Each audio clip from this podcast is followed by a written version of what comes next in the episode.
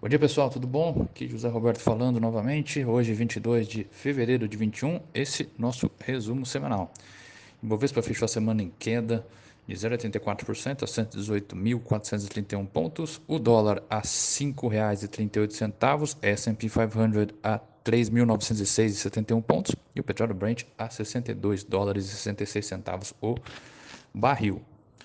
No Brasil, eh, Continuam as discussões sobre a extensão do auxílio emergencial. Espera-se que a PEC emergencial seja protocolada pelo senador Márcio Bitar no início dessa semana de agora.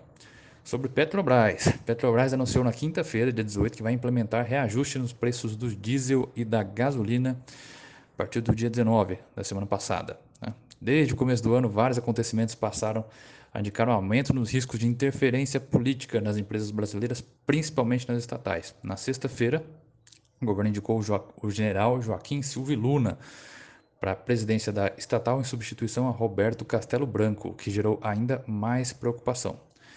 Em internacional, a divulgação da prévia dos PMIs. A zona do euro registrou, registrou uma leve subida do PMI composto, de 47,8 em janeiro para 48,1 em fevereiro, indicando que a atividade econômica continua em contração. Por outro lado, o índice composto nos Estados Unidos subiu para 58,8, sugerindo forte expansão, impulsionada pelo setor de serviços que se beneficiou do afrouxamento de medidas de restrição.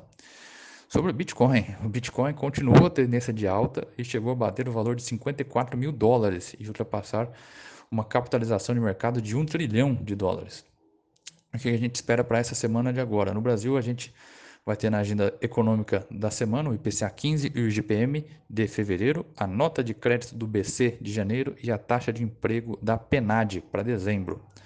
Cenário internacional: PIB do quarto trimestre de 2020 na França e na Alemanha vão ser divulgados, assim como dados de confiança das principais economias globais e dados de desemprego no Chile, Colômbia e México.